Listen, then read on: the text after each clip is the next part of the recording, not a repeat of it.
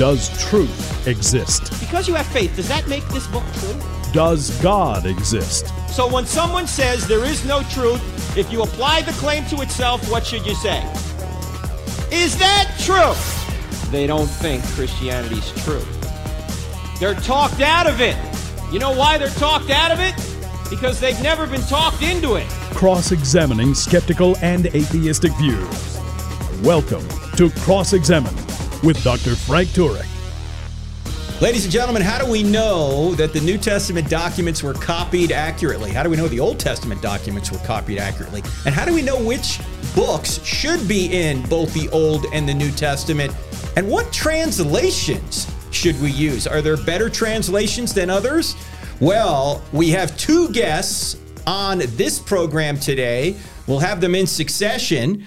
We'll have Peter Gurry and John Meade talk about their brand new book, Scribes and Scripture. And our first guest is Dr. Peter Gurry. Uh, Dr. Gurry, you teach at Phoenix Seminary, and this brand new book, Scribes and Scripture, the subtitle is The Amazing Story of How We Got the Bible. How did you guys get to wanting to write a book like this? That's a great question. So, John teaches Old Testament, and I uh-huh. teach New Testament. And both of us work in this area of how we got the Bible. Particularly, we both work with manuscripts, the study of manuscripts.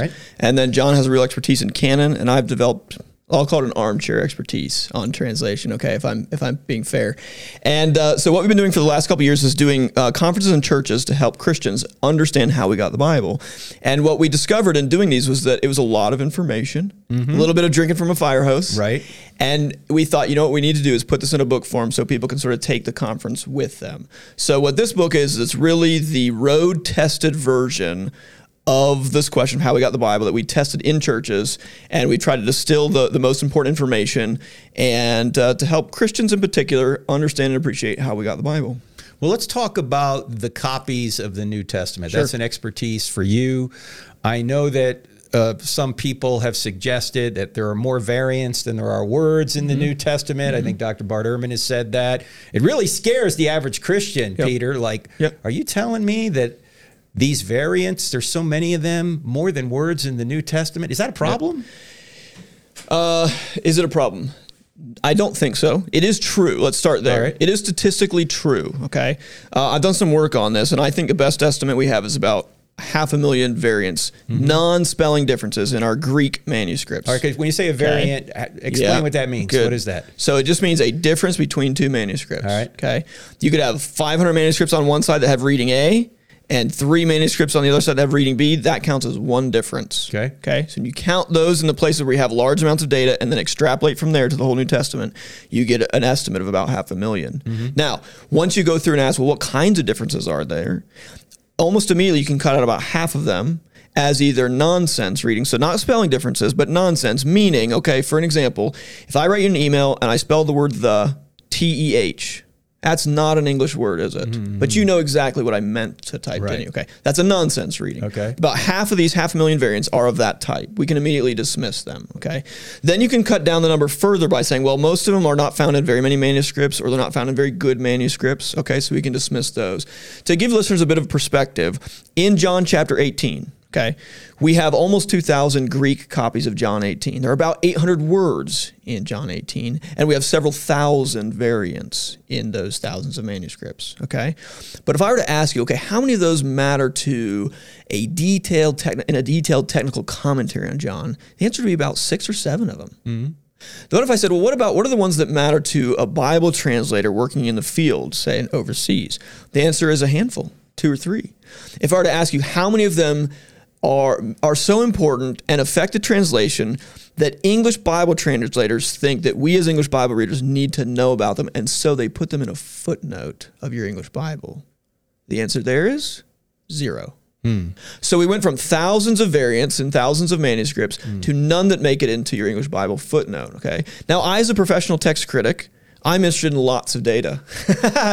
so if you were to ask me which variants matter to me as a text critic, I'd say a lot of them because mm-hmm. I learn a lot by studying even the ones that aren't that important. I learn about the kind of mistakes that scribes make, and that helps me as a scholar. Okay, but if I were to say which variants matter to my mom doing her devotions in the morning, The answer is I'm not sure any of them do in John 18. Mm, mm, okay. Mm. Now, across the whole New Testament, there are variants that do matter that we mm-hmm. could talk about. Okay. Mm-hmm. But when we think about half a million variants, you need to understand the vast majority of them either are immediately ones you can dismiss as irrelevant, not original, clearly not original. And then even once you go through the the vat, what's what's left, you still get to a tiny sliver of a number that that really would affect translation. Okay.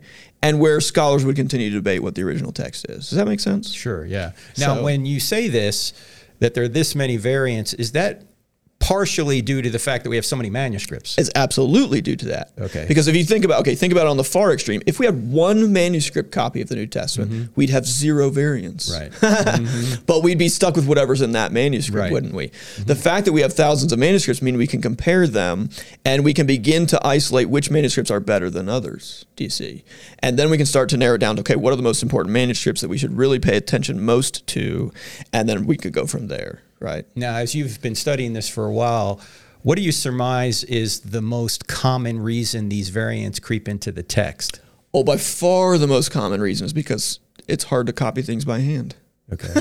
In other words, they're accidental mistakes. All right.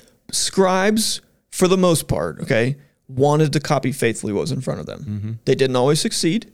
And we have some rare exceptions where they clearly intentionally changed things. Mm-hmm. Okay. Like what? What would be an example? Okay, well, an example would be let, take the famous ending of Mark's gospel. Yeah. Okay, that most scholars think is is not original. We're talking about the last twelve verses of Mark. Okay, they're verses nine through twenty in Mark sixteen. Okay, and most New Testament scholars think that that ending is added later. Is it because the earliest manuscripts don't have it? That's correct. Our two Okay. earliest manuscripts, and, and listeners should know, 99.9% of our Greek manuscripts do have those verses. Right. But our but it happens to be that our two earliest manuscripts don't.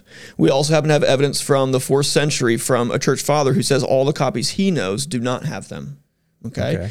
So you have some issues like this that are involved. Some of the early versions, the early translations of the Greek manuscripts also don't have it. Okay. So all that has to come into play. And then the bottom line is we have to ask the question what's more likely? That somebody removed those 12 verses intentionally or that they added them mm-hmm. intentionally. Mm-hmm. There's no accidental explanation for it. You don't mm-hmm. accidentally leave out 12 verses. Right, or- or add them. Or add them. Okay. Whoops. Wow, I just got okay. creative. Okay. Uh-huh. No. So I think what's most likely happened is the scribe, scribes were at some point, maybe it was even a reader, we don't know, but is, is copying a version of Mark that, that ends very abruptly in Mark 16:8 with the women leaving the tomb and being and saying nothing to anyone because they're afraid, and says that doesn't sound like an appropriate ending for good news. And so based on the other gospels and Acts, they probably put together this alternate ending. Okay, and at some point, fairly, fairly early on, by at least the second century, it gets added to copies of It Mark's ends, gospel. if I'm not mistaken, with the uh, angel saying he is risen. Well, okay, so the angel right before the women leave the tomb, Yeah. the angel says, "Tell the go tell the disciples that Jesus will meet them in Galilee." yeah. and that never happens Okay. without the longer ending. Without ending. the longer ending. See? Okay, so it's kind of a mysterious Yes. kind of ending. so ending. this is why scholars debate yeah. has the original ending and i like to call it the tip of the ending really Right. has the tip of the ending of mark been lost due to due to say um, destruction of the earliest Mm-hmm. manuscript or the earliest couple manuscripts something like this or did mark intend to end at verse Mm-hmm. 8 and lots of scholars today would say they think he intended to end at verse 8 and he he wanted to sort of end on a note that forces you as the reader to ask yourself well what will you do with Mm. this risen Jesus. Do you see? Um, and will you will you sort of say nothing to anyone in fear, like the women leaving the tomb, or will you preach the gospel? in What is the earliest uh, document that we have uh, for Mark? The earliest one we have now, as of a few years ago, is third, second or third century. Okay.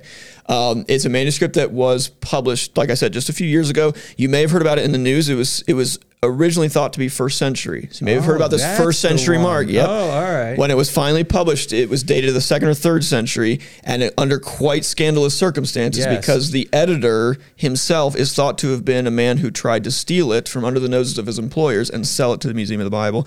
That's a whole nother story, Frank. we probably don't have time wow, for. wow. But uh, needless to say, this discipline is not boring. Yes, Okay. yes, yes. Uh, but that's the earliest. Okay, He wanted to write his own ending, didn't he? apparently it's, still ongoing. We don't know the ending of his okay, story. so so the ending of Mark occurs, uh, or the earliest manuscript from the second or third century does not have It's a fragment. It's not even Mark 16, but we. Oh, we oh, okay. That's right. Sorry, but we do have evidence from Irenaeus in the second century, Okay. who, who quotes from the longer ending, All right. from verses right from the last 12 verses. So we know it must have existed. All right, we'll be back in just a couple of minutes, ladies and gentlemen. We're talking about the evidence for the early manuscripts and do we have a good copy of the New Testament? A lot more with Dr. Peter Gurry right after this. Don't go anywhere.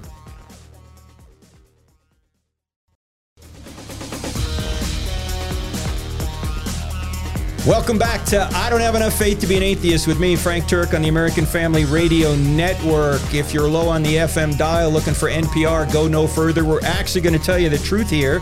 That's our intent anyway. You will never hear this on NPR. We're talking about the scriptures. We're talking about how do we know the New Testament documents were accurately copied so we know what the original said. We'll also talk a little bit about canonization. How do we know what Bible or what book should be in the Bible? And also more about translations. We're talking right now to Dr. Peter Gurry. In the last two segments, we'll have his colleague, Dr. John Meade, on. Their new book is called Scribes and Scripture The Amazing Story of How We Got the Bible. So, Peter, before the break, we were talking about the ending of Mark. Whether or not the ending of Mark is actually in uh, Mark's gospel or not doesn't really have any theological uh, we don't get any new theological insights except handling snakes. That's why I don't do it. Um, right. But uh, what what about the story of the woman caught in adultery? Yeah. Tell us about that. That's Yeah. often seen as well. Maybe that shouldn't be in there. Yeah, either. and actually, the, the, the, the evidence for the, the woman caught in adultery is more difficult than for the ending of Mark. Like I told you, the, the longer ending of Mark is in 99.9% of Greek manuscripts. Okay. But when it comes to the woman caught in adultery, that story is not found in hundreds of Greek manuscripts. The first first manuscript that's found is from the fifth century, and it's still missing into the Middle Ages. Um, that textual issue is pretty well known even in the Middle, Middle Ages. You can find commentators in the Middle Ages discussing it, certainly in the Reformation and ever hmm. since. So it's it's fairly well known, and it's and I would say it's fair to say it's more beloved than the ending of Mark, isn't it? Sure, Right? yeah, I, would mean, think so. And it sounds like a story that Jesus. It sounds sounds like a true story about. It really Jesus, does. doesn't It has all Yeah. the marks. It's an encounter with Jesus and the religious leaders where, mm-hmm. where they're arguing and they're trying to trap him, which is like a mm-hmm. classic story you have with mm-hmm. Jesus in the in the Gospels. So many scholars would say it's probably a historical account, but it does get added to John's Gospel later. So hmm. those are the two. When you asked the question earlier, you know, tell me some examples of intentional hmm. changes to, to the New Testament. Those are the two big ones. And what I think is really important for listeners to know, though, is those are the only two big ones. Hmm. Sometimes people can hear about those two, and if they've never heard about them before, their immediate question is to go, oh my goodness, how much of the rest of the New Testament is like this? And the answer is none of it. Mm, mm, these are the mm. only two variants of this size in the entire New Testament. And both of them are already marked in your English Bible. Right. Neither of these are some hiding. Nobody's hiding this from anybody. It's right there in your English Bible. If you just read, usually there's a note above or or in the footnote about both of these passages. So, Peter, what what is, in your estimation, the current percentage number for uh, reconstructing the original? Uh, yeah. Uh, you know, some say you know ninety 99, nine, yeah, some say right. ninety seven. Right. What what is it? You know? I, it's a hard thing to put a percentage on because percentage of what? Mm-hmm. What percentage of the text are we confident about? Well, it partly depends on who you ask, and maybe one way to measure it is to look at a Greek New Testament and say how many places do modern scholars have to guess at what the original text is? Hmm. Okay, this happens all the time, by the way, in classical literature. Oftentimes, when we're dealing with classical literature, scholars are lucky to have a half dozen manuscripts to work from. Right. And what that means is there are plenty of places where all half dozen of those are corrupted by scribes. They're just the, in the process of transmission. Hmm. The original text has, has been, you know, Lost. lost. Yeah, Yeah, yeah. Or, or hard to identify or, or whatever. When it comes to the New Testament, I'm aware of two places where scholars today guess what they think all the manuscripts are wrong.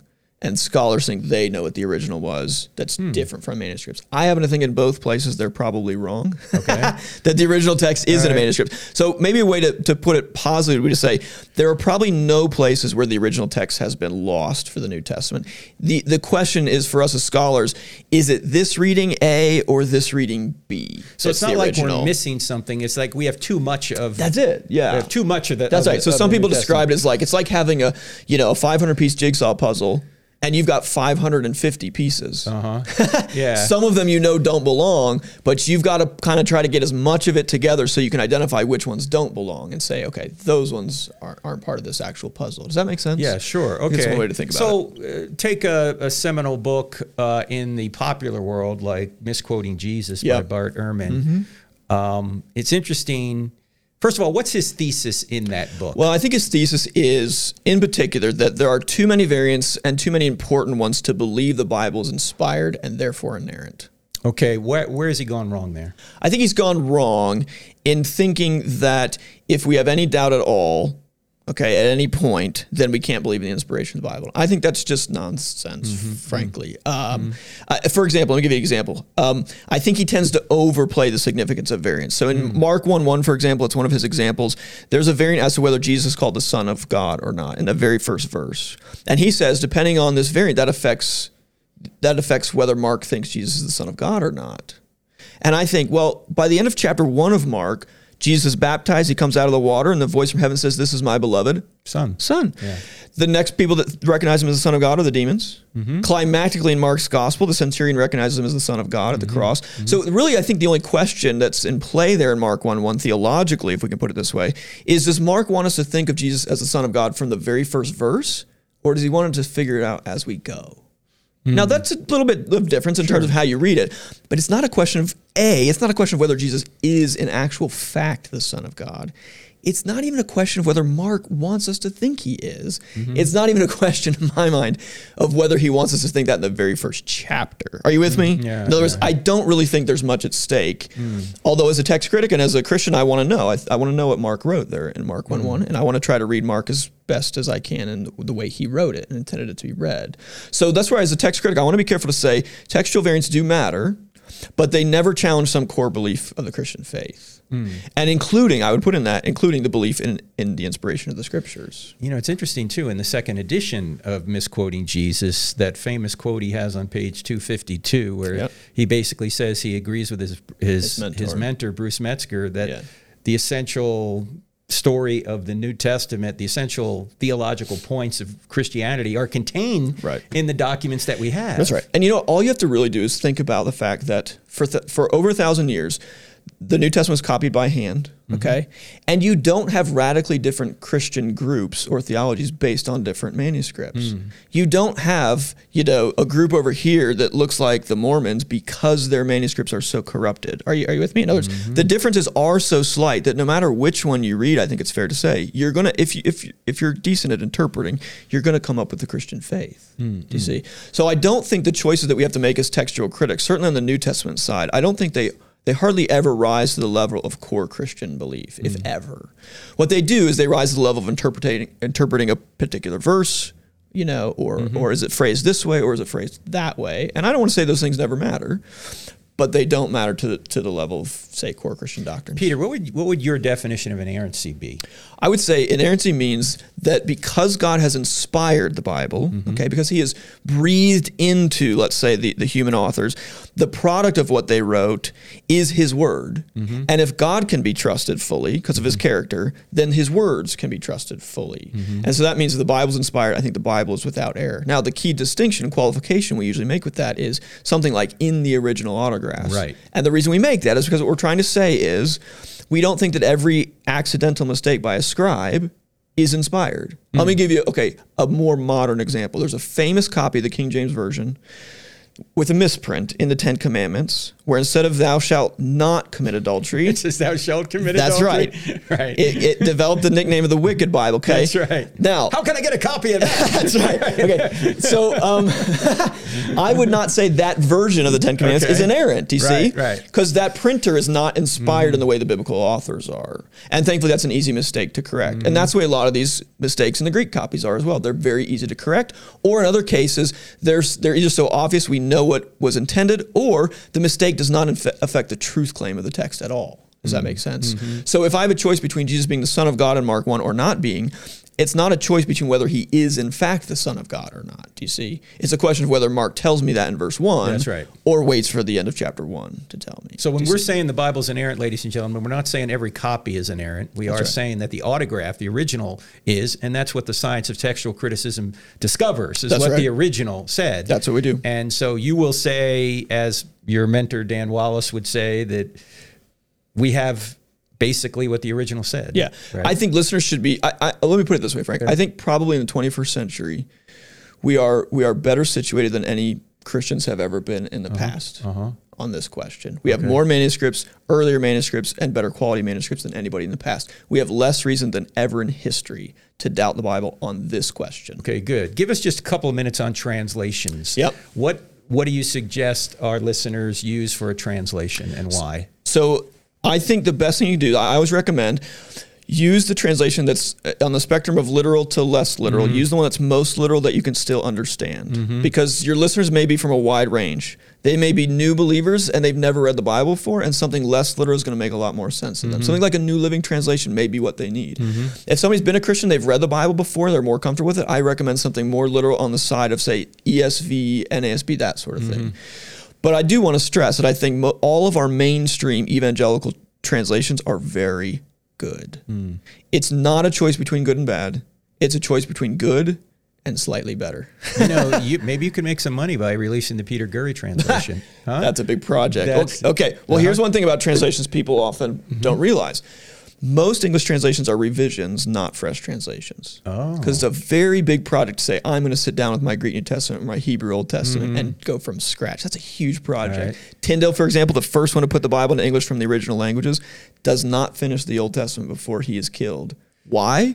Not because he was bad at Hebrew, but because the Old Testament's pretty big. yeah, yeah, right. right? He didn't get around to it. That's right. That's so right. translating the Bible is a big project. I think if I were to give one takeaway, Frank, Uh-huh. on this question, it is have appreciation for the rich heritage we have of Bible translation in the English language. Hmm. We are incredibly blessed. Most listeners probably think of the King James version as the oldest. It's not. There are a half dozen at least English translations before the King What James. What is the first English The translation? first, well, the first one ever is Wycliffe, Okay. back in the 14th century. Right. But Wycliffe's translation is from Latin, not from Greek and right, Hebrew. right. Okay, so the first English translation from Greek and Hebrew is Tyndale. Okay. Okay, in the 16th century. All right. Now um, we know that some people have been into King James only. Why Yes. is that not the uh, the way to go? Well, I'll, I'll give you one reason. Okay, I could give you a bunch, but for time, I'll give you one. The one reason is because the translators themselves were not. They very clearly clearly say in the preface to the reader in the King James version that they did not think that their translation was sort of overturning everything that had come before them, mm. nor did they think it was the last word in mm. translation. Mm. They're very clear that they thought they were taking the best of what had come before them, and they thought people may even do better after them as well. So And that's the use of language changes, ladies and gentlemen. Of course. So that's why you have the New King James. Of by course. The way. Think about a word like uh, the word gay and how it's Right. changed in the English language, sure. right? If you find that in your King James version and read it the way we mean it today, you're going to confuse yourself very quickly. Uh-huh. That's Uh, right. I like to always remind people unicorns are in the King James version. Mm-hmm. Unicorn comes from the Latin uni and cornus, which means one horned. Mm-hmm. It's probably referring to a rhinoceros in the King James version. Okay, it does not mean the mythical creature. Mm-hmm. That's right. But if you read it today, if my you know my 11 year old daughter, if she sees unicorn in her Bible, guess what she's thinking about? She's thinking about My Little Pony, Mm-hmm. and that's going to lead her astray.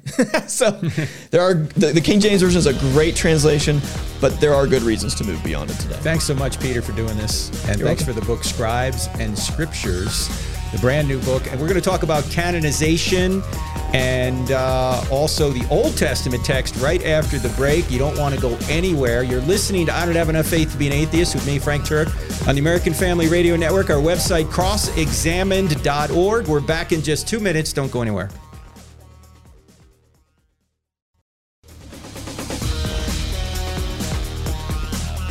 Welcome back to I Don't Have Enough Faith to Be an Atheist with me, Frank Turek, on the American Family Radio Network. Thank you so much this year for your support, ladies and gentlemen. As you know, we're coming to the end of the year, and donors of crossexamined.org have put together their funds for a $100,000 matching gift, which means any money you give from now to the end of 2022 will be doubled by these donors. What a great way to double your impact. You are reaching mostly college kids and young people, high school kids through us. Because as you know, 100% of your donations go to ministry, 0% to buildings. When we go to a college campus or a high school campus and present, I don't have enough faith to be an atheist, we don't charge students a dime.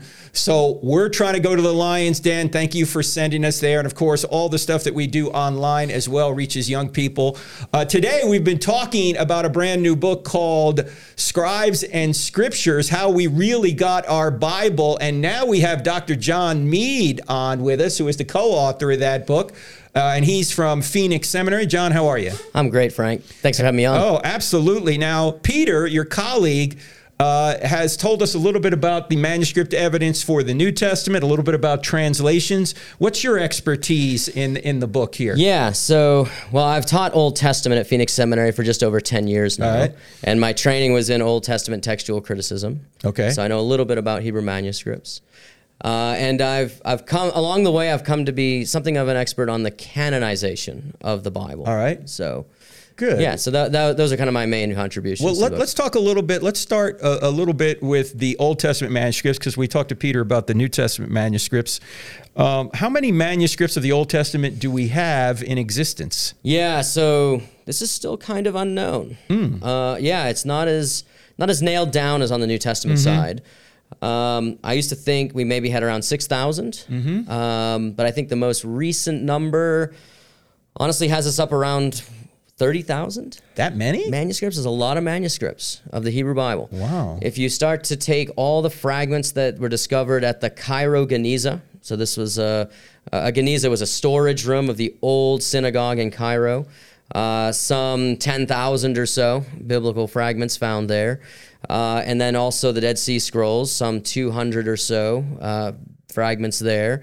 And then you start to put together the Masoretic tradition proper. That's thousands of manuscripts there. Uh, the Jewish or the um, the National Library of Israel also is up into the tens of thousands of, of manuscripts. Now, when I, co- I know when it comes to Greek New Testament manuscripts, we're, we're just under 6,000 or so, right? That's right. Uh, are you saying that uh, the Hebrew versions of the Bible, the Old Testament, we have more than 6,000? Yeah, we have more. Wow, Yeah. okay. Yeah, they're not they're not uh, they're not complete, right? Right. Yeah. So just like the New Testament Right. manuscripts are not complete, but yeah, but no, the Hebrew Bible is incredibly well preserved. Um, but I think that's a le- I think that's a little known fact. Hmm. Yeah. Now, are the Dead Sea Scrolls the oldest? They are the we have? oldest. Okay. They're the oldest still. The other than a, a, a silver amulet discovered at Ketef Hinnom um, that has like the Aaronic blessing, right? Number 6, 24 yeah, to the 20. Numbers passage. Yeah, yeah. So that's usually dated to seventh, sixth century BC. Uh, that's the that's the earliest of anything biblical that we can look back. That to. is a little metal scroll. silver. Right? Silver. Yeah, okay, meant to be worn. Uh-huh. So you know that's a that's a blessing, right? That Aaron and his sons would pronounce upon Mm-hmm. the Israelites. You know, may may the God's face shine upon you, right? So so someone who wears that around, right? It's almost it's almost like the what would Jesus do kind of bracelet, you know? We were just Yeah. in the Israel Museum in Yeah. September and Yeah. saw it there. It's prominently displayed. Yeah, that's- so that's the earliest place we have anything scripture. biblical. Yes, okay. that's right. And then the Dead Sea Scrolls, Uh-huh. which scholars typically date sometime, somewhere between, let's say, 250 BC Mm-hmm.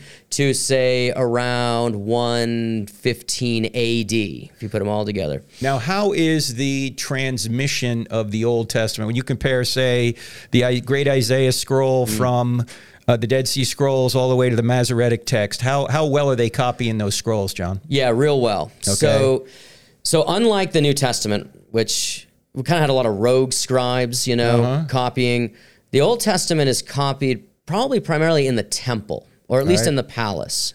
So we could think about more of a centralized location for where Israel's holy books were being copied. Mm-hmm. Okay, um, that I think gives uh, a strong conservatism in terms of copying. That I don't want to make it sound like it's uniform, but that I think original centralized location really sets up the transmission of the Hebrew Bible to be quite conservative and to be quite preserved. Okay. So- but, but yeah, go ahead. No, Yeah. no, c- c- c- complete your thought. Go ahead. Yeah, yeah. So so then with that in the background, then you look at Qumran Mm-hmm. and you do see a number of those copies as reflecting a very conservative tendency in copying. But not all of them are copied that way. And that's something we probably should discuss further here. Yeah, how do uh, in the New Testament, as Peter was talking about earlier, we compare the manuscripts and we can reconstruct the original. There's only a, a couple of major places. End Yeah. of Mark. Yeah. Maybe the woman caught in adultery. Yeah. Those are should they be there? Should they not be there? Yeah. What uh, What's the situation with the Old Testament in Yeah, yeah, great. Yeah, so there, there's there's a number of them. All right. Um, let's start with say the David and Goliath narrative. Okay. So if you compare the Greek translation, the Septuagint, Uh-huh. with what we have in the Masoretic text, Mm-hmm. there's 20 verses missing from sec- from 1 Samuel 17. F- on which side? Where are they On- missing from? On the Greek side. The Greek we, side. We have them in the Masoretic text, which is the later scribal tradition, right, Okay. of Hebrew Bible of the Hebrew Yeah. Bible. So they're so therefore they're in our English translations because we typically translate the Masoretic text. Right. But it's there's a second biographical introduction to David. There was one in chapter 16 and then there's a second one in 17 Mm-hmm. that some Hebrew scribe somewhere, it's not an accident because it's so long. Mm-hmm. You can't explain it due to like an accidental skip of the eye or Mm-hmm. something. Uh, so, so, so most scholars just think, well, there's an abbreviated account, you see, that was out there, that Mm-hmm. was copied. Um, so it was either longer and got shorter or Mm-hmm. shorter and got longer, and scholars continue to debate which is the more powerful? So which do we take? In our Bibles, we're going to go with the Masoretic Yeah. text and the Septuagint, which is a Greek translation from the Hebrew. Yes, that's but, right. But uh, 1,200 years earlier. Yes, that's right. And so the manuscripts are earlier. yeah. And so those manuscripts reflect a shorter text to the David and Goliath story. Okay. Yeah, that's right. All right. Yeah. So there's that one. But, but let's take a look at a smaller example. Well, let, me, let me ask Oh, you that, yeah, one yeah. thing about that, though. yeah. Uh, what are the differences in the accounts, and is it theologically significant? No, no, Okay, no, no, no, okay. no, no. Thankful, thanks, thanks to that. Okay. It's just that there's, um, you know, in, in good Hebrew writing, there's good repetition. You know. Okay. and and there was there's two introductions they're not identical but david is actually introduced twice in chapter 6 once in 16 and once in chapter 17 uh, like a lot of the background of his family and all of that is just sort of rehashed Now, is it is it possible that there's some kind of emphasis there, like a chiasm or something? yeah, I don't, I, I don't know about a chiasm, but yeah, there's definitely some details in there that Right. make the narrative go. Yeah, that's right. Explain that. I, I call it chiasm. Maybe you're, you're pronouncing it right. Chiasm. What, what is that? Yeah, well, chiasm is just uh, it's, it's a, it comes from the Greek letter chi, right? Yeah. That forms like an X, Right. You know, so so you should have uh, repetitions, right, on the outside, say an A and an A prime, Hmm. and then a B and a B prime. You should have right, Mm-hmm. in the narratives. Yeah, there's maybe some of that in David and Goliath, and the center is supposed to be important, but I don't know if I see a chiasm there Yeah, necessarily. the very center, like I, I know there's one in the Noah story uh, that, where uh, there's kind of a a point in the middle of the story. It says, "And God remembered Noah." Yeah, that's right. Right. That's right. And and, and Yep. so it's hard to describe this on radio. Yeah, that's- but- yeah, yeah, that's right, that's right. But it, you're you're you're. You're you're narrating something to where you get to the center and God remembered Noah and then it Mm-hmm. Yeah, it, that's it right. goes away from it in Yeah. the same manner. That's right. Yeah, Yeah. scholars debate the merits of these. They Uh-huh. but but they do oftentimes see ver- see legitimacy to these chiasms. Yeah. So, are there uh, other important additions or subtractions from the Old Testament that we need to be aware of? Yeah, additions and subtractions. So one we mentioned in the book um, actually comes from a Dead Sea Scroll. Uh, affectionately known as 4Q Deuteronomy N. So, they- right. so these are labeled right. This, is, this this scroll was found in the fourth cave. Okay. At the site at Qumran on the northwest side of the Dead Sea. Mm-hmm. Uh, it's it's a scroll of Deuteronomy, and N separates it from all the other scrolls of Deuteronomy found in the same cave. This happens to be a, a scroll of the Decalogue. Okay. Mm-hmm. So you think, well, wait, who's tampering with the Decalogue? Right, right, right. Well, it turns out that this is this was an ec, what we call an excerpted scroll. They they took the content of Deuteronomy Deuteronomy five and six, which has Mm-hmm. the Decalogue and the Shema, right in chapter 6 They actually introduce it with the promises uh, of blessing for obedience in Deuteronomy 8 Mm-hmm. So they actually moved later material to the beginning. Mm-hmm. This must be liturgical. This, like scholars don't know exactly why this was done, but it Mm-hmm. had to have a liturgical function. So Deuteronomy 8 has all these promises for for and of blessing for obedience when they walk into the land, you know. Mm-hmm. And then obedience to what? Well, logically would be the 10 commandments, Mm. okay? So then it goes on to give a fairly accurate copy of the 10 commandments. This is like 1st century BC, before. Okay. the time of Jesus. All right. And except it comes to the Sabbath commandment. Mm-hmm. And of course, it has the, the, the command in Deuteronomy, right? Uh, keep the Sabbath day holy, right? Or remember the Sabbath, I think is, is Deut- the Deuteronomic version. But then, you know how there's two different rationales for keeping the Sabbath? In Exodus 20, it's for the Lord God created the heavens and the earth, right, in six days, but rested on the seventh day. Right. But then in Deuteronomy, it's the uh, it's the um, it's because the Lord God redeemed you out of Egypt and He's bringing you into this land. Therefore, keep the Sabbath day holy. Right. Well, it turns out the scribe wanted to harmonize. The two different reasons for keeping right. the Sabbath. So, so in the midst of a Deuteronomy text, Exodus 20 verse 11, which is that rationale for cre- from creation, it winds up right in the in the text. Okay, so he's he's trying to rationalize it there, but we can see that. We can right? see it. Yeah, yeah. Okay. And yeah, that's right. So overall, when you look at the Old Testament, how sure of we when we're reading our English translations of the Old Testament? Yeah. Are there places like the end of Mark that we have to be concerned about, or not? Are- Yeah, Are we pretty sure? Yeah, of- uh, let's let's just be honest, Frank. There, uh, text critics are working through big problems here. When you compare Greek Jeremiah Mm-hmm. with Hebrew Jeremiah, mm-hmm. um, Greek Jeremiah is about one seventh, one sixth shorter. okay. And because of some of the Dead Sea Scroll evidence, 4Q Jeremiah B, mm-hmm. some think there was a shorter Hebrew text that the translator, that the Greek translator was using. The jury's still out though. But I don't I don't think this is a chance for despair because again, it's not theology theological material necessarily, but it does show that there were different modes of copying. And I think uh, it wasn't just letter for letter. There was definitely some augmenting or or um, uh, bridging going Okay. on. Okay, so so that's one that I think most of our listeners probably aren't aware of. All right, hold the thought. We're going to come back to it right after the break. Yeah, we, we, we got to figure out what's going on here, so don't go anywhere. You're listening to I Don't Have Enough Faith to Be an Atheist with me, Frank Turek. My guest is Dr. John Meade. His book is Scribes and Scriptures, and it's brand new. And we're talking about the Old Testament manuscripts right now. When we come back, we'll also talk about how we know what book should be in the Bible. Don't go anywhere.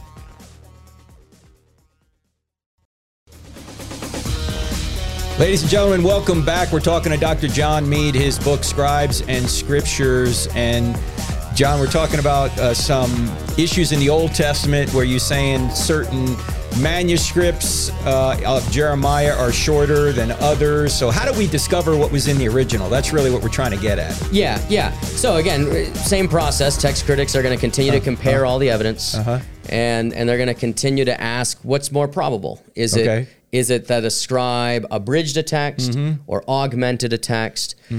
But but right now, Frank, it's it's just so up in the air. Like Uh-huh. uh, scholars are yeah, scholars, yeah. But I will say though, it's just over little things like this. You know, if when you're reading Jeremiah or any prophet. There's there's historical notices like the the word of the Lord came to Jeremiah Right. on X day in X year under the reign of Nebuchadnezzar or whatever, right? Those are the kinds of things that weren't in the shorter edition and they were they seem to have been added Mm. into the later edition. Okay? So so we're not talking about um, you know, the attributes of God here. So, it, it, it's, it's not a lot of theological. No, no, we're talking about here. no. It's a lot of times it's Or the- ambiguity. Yeah, a lot Yeah. of times it's just sort of contextualizing the oracle when it came to the prophet. Okay. Yeah. All right. Good. Yeah. Uh, there's a lot much more in the book. So Yes. if you want to dive further into that, ladies and gentlemen, we get to it. Scribes and scriptures, right? Mm, amen. Um, let's spend more time on canonization. I know a lot of people have questions about that. So, how do we know that? Let's start with the New Testament. How do we know the 27 books of the New Testament that we have today were the ones that God really did inspire, and books haven't been left out, or or books that are in there shouldn't be in there? Yeah. Amen. These are Yeah. big questions. So let's start with the New Testament. Yeah. By starting with the Old, just real quick. Okay. There was an Old Testament canon. Yes. The Jews had a canon. Mm-hmm. Okay. So canonicity wasn't a new concept for Christians. Right. Okay. They knew that there would be a, a list of books uh, or uh, an authority, Mm-hmm. okay, of God's word. So so canon was a um, a concept already. The word means standard, right? Or yeah, yeah, list stick. even. And it comes Yeah. to mean list. Right. Yeah, that's right. Yeah. Another, a book on the list was a part of the canon of authoritative Uh-huh. scripture. That's right. So so the New Testament, uh, there were lots of other early writings, but but one criterion seems to dominate everything else was the book written by an apostle Mm-hmm. or some associate of an apostle. like Luke. Like Luke, yeah. Yeah, Or yeah. we think of the gospel according to Mark. Right. And yet the earliest Christian tradition has Mark tagging along with Peter. Yes. Right? All the time. Okay. Um, or a book like Hebrews, which is totally anonymous. Mm-hmm. And yet in chapter two, he identifies himself, it seems, with uh, a grouping of the in, amongst the apostles, Mm-hmm. even maybe second generation, but but definitely tied to the apostles. Yeah. Okay. So uh, where do we get this criterion Mm-hmm. from? I, a skeptic might say, "Well, that's great. The modern modern uh, canon scholars have just made this stuff up." Well, no. If you go back to the ancient document known as the Muratorian Fragment, Mm-hmm. and by the second, third, or fourth, but some probably third century, they're already saying that a popular Christian work like the Shepherd of Hermas, Mm-hmm. like this this This book has 20 plus manuscripts behind it, Frank. Hmm. Like it's got it's got the more manuscripts for the shepherd than say the gospel according to Mark. I mean, Hmm. it's a very popular work. And yet that document says that it was written in our times. Hmm. That is, it was written in the second, third century, Right, right. and and therefore can't be uh, brought uh, linked back to an apostle. Hmm. And so it wasn't fit then for public reading in the church like the canonical books were. You see, so so that criterion of apostolic authorship was huge for Hmm. New Testament canonicity. Uh, a common misnomer is that the Council of Nicaea established the canon. Yeah, the what's New the Testament. truth about that? Yeah, so there's in, in history there's no record at all that the Council of Nicaea ever made a declaration on the canon. So so and and Christians disagreed before and after 325 Mm-hmm. AD. So it's showing there was not some top-down uh, decree of what the canon should be. So so really what we're what we're looking at is early statements from Christians talking about groupings like Irenaeus in 180 AD, saying there could only ever be four gospels. Mm, you mm. see, so we have a four gospel canon, mm-hmm. super early. Mm-hmm. Uh, by 200, Tertullian is taking Marcion to task. He's saying, no, Marcion hasn't just corrupted the text of Paul's letters. Marcion's even corrupted the number of the epistles because he took the 13 down to 10. He omitted the pastoral epistles. And he took the four gospels to one, right? Yes, and he did tried that to too. yes. combine them all. Yes, he did that too. That's Yeah, right. yeah. Yeah. absolutely. And there were other gospels written, Mm-hmm. but but early on there's a tradition of 4 Mm-hmm. Uh, we point this out in the book. Origen, just a little bit later than Irenaeus, says, "Look." The gospel, according to Luke, says that that numerous people tried to write gospels. Remember, there were no, Mm-hmm. Yeah, a number yeah, of yeah, accounts, that, a number of attempts to be Right. to, to write a gospel, and Or- Origen says we've read them all. Lest someone thinks he knows something, Frank. Mm-hmm, That's what Origen says. Lest someone thinks he knows something, we had to make sure that we knew everything. And that's and I thought it's a fascinating example We- of how we should approach it today. Yeah, we have in our book, I don't have enough faith to be an atheist. I, I, I'm doing this from memory. I thought that 25 of the 27 books were quoted as authoritative early in the second century. Many of them are. Yeah, now, now, now this isn't definitive, but when was it finally acknowledged that the 27 were in? Now, now, Yeah. keep, keep in mind that Christianity was basically illegal until about 311 AD. So Yes, yes. it's not like you're going to have a, a, a Bible conference and decide all this or discover all this. But Yep. when was it the first official pronouncement? The, the first the first list of books Uh-huh. now goes back to Origen of Alexandria around 240 AD. Okay.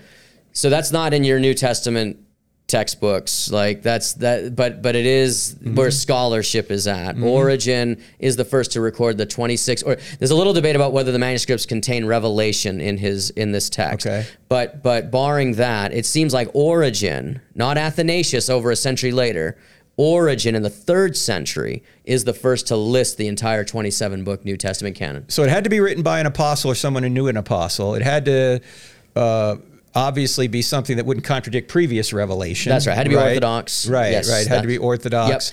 And the gospels that we hear about from the so-called Da Vinci Code yeah were not written. They were not written in the first century. Written in the second century. Yeah, they're right? written later. The, the manuscript evidence for them, of course, is quite weak. Okay. Um, and like I said, early Christians knew about these.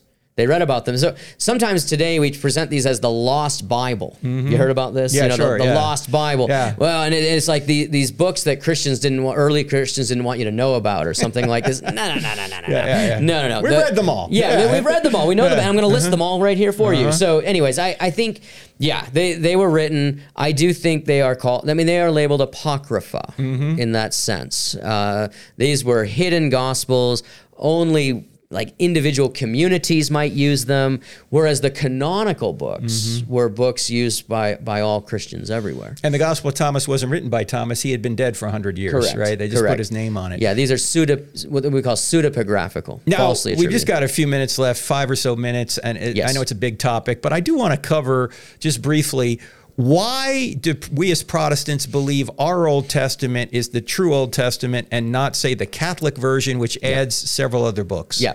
So so two two myths. Yeah. That say the Catholic Bible was was published once and for all at the Council of Trent, Yeah. 1546. Uh-huh.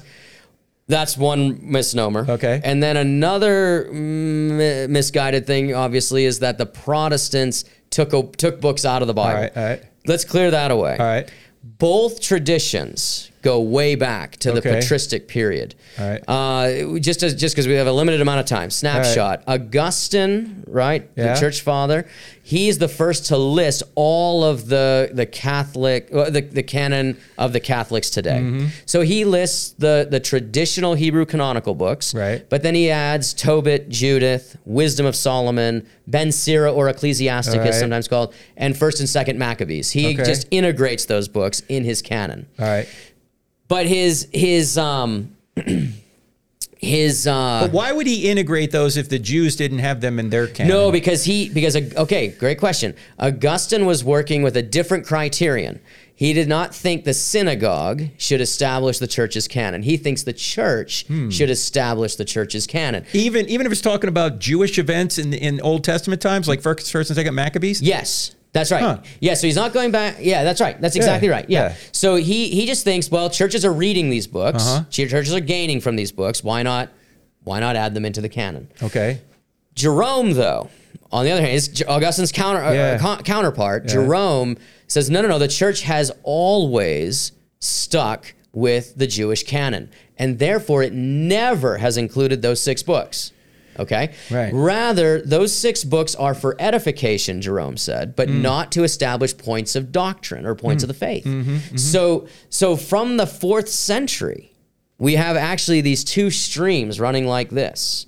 And it's not finally settled until Trent says, this is the canon list, which includes the extra books. So when, by the time you get to the Council of Trent in about 1545 AD, Mm-hmm. in response to Luther, correct me if I'm wrong here, um, this is the first time the Roman Catholic Church has officially said these books are in the Old Testament. This was a complete uh, announcement. It wasn't uh, just by, say, Augustine, Right. uh, you No, know, right. 1100 years yeah, earlier. that's right. That's right. Okay. Yeah, that's right. But there was precedent. I guess that's my point. Trent All had right. precedent. All right. Yes. Okay.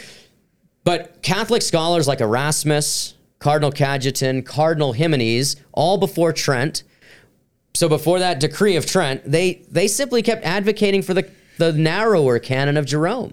So so Cardinal Cajetan, who reviews Martin Luther's doctrine Uh-huh. in 1518 at the Diet of Augsburg, he he would actually be anathema according to Trent. So he would be with Luther. yeah, but he's with Luther on the canon. That's okay. right. So he stays in the Catholic Church, but he's with Luther On the with- canon. On the canon. Because it's all before Trent. After it's after Trent that the positions become hardened and solidified. Aha. Okay. Well, I know you guys probably want to hear more about this. if you want to hear more about this, we're going to have a little after show with uh, Dr. John Meade. Uh, but you need to join the Cross Examined community in order to do that. Uh, that's a place where you can go and not be not have fear of being doxxed, outed, or uh, beat up on by a troll because it's a private community behind a, a nominal paywall where uh, our entire team is back there uh, interacting with you. And we also put special content that you can't get anywhere else. We're going to continue this conversation with Dr. John Meade uh, right after uh, we're done here. And you can see it on the Cross Examined community. You'll have to go there to see it. Don't don't forget, friends. Uh, we will be here next week, and don't forget those of you listening on radio. We have a bonus podcast on "I Don't Have Enough Faith to Be an Atheist." It comes out on Tuesday. You're not going to hear it on the radio. You've got to go wherever you get podcasts and uh, listen to it there. I don't have enough faith to be an atheist. And thanks for putting positive reviews wherever you listen to podcasts. We will see you here next week, Lord willing. God bless.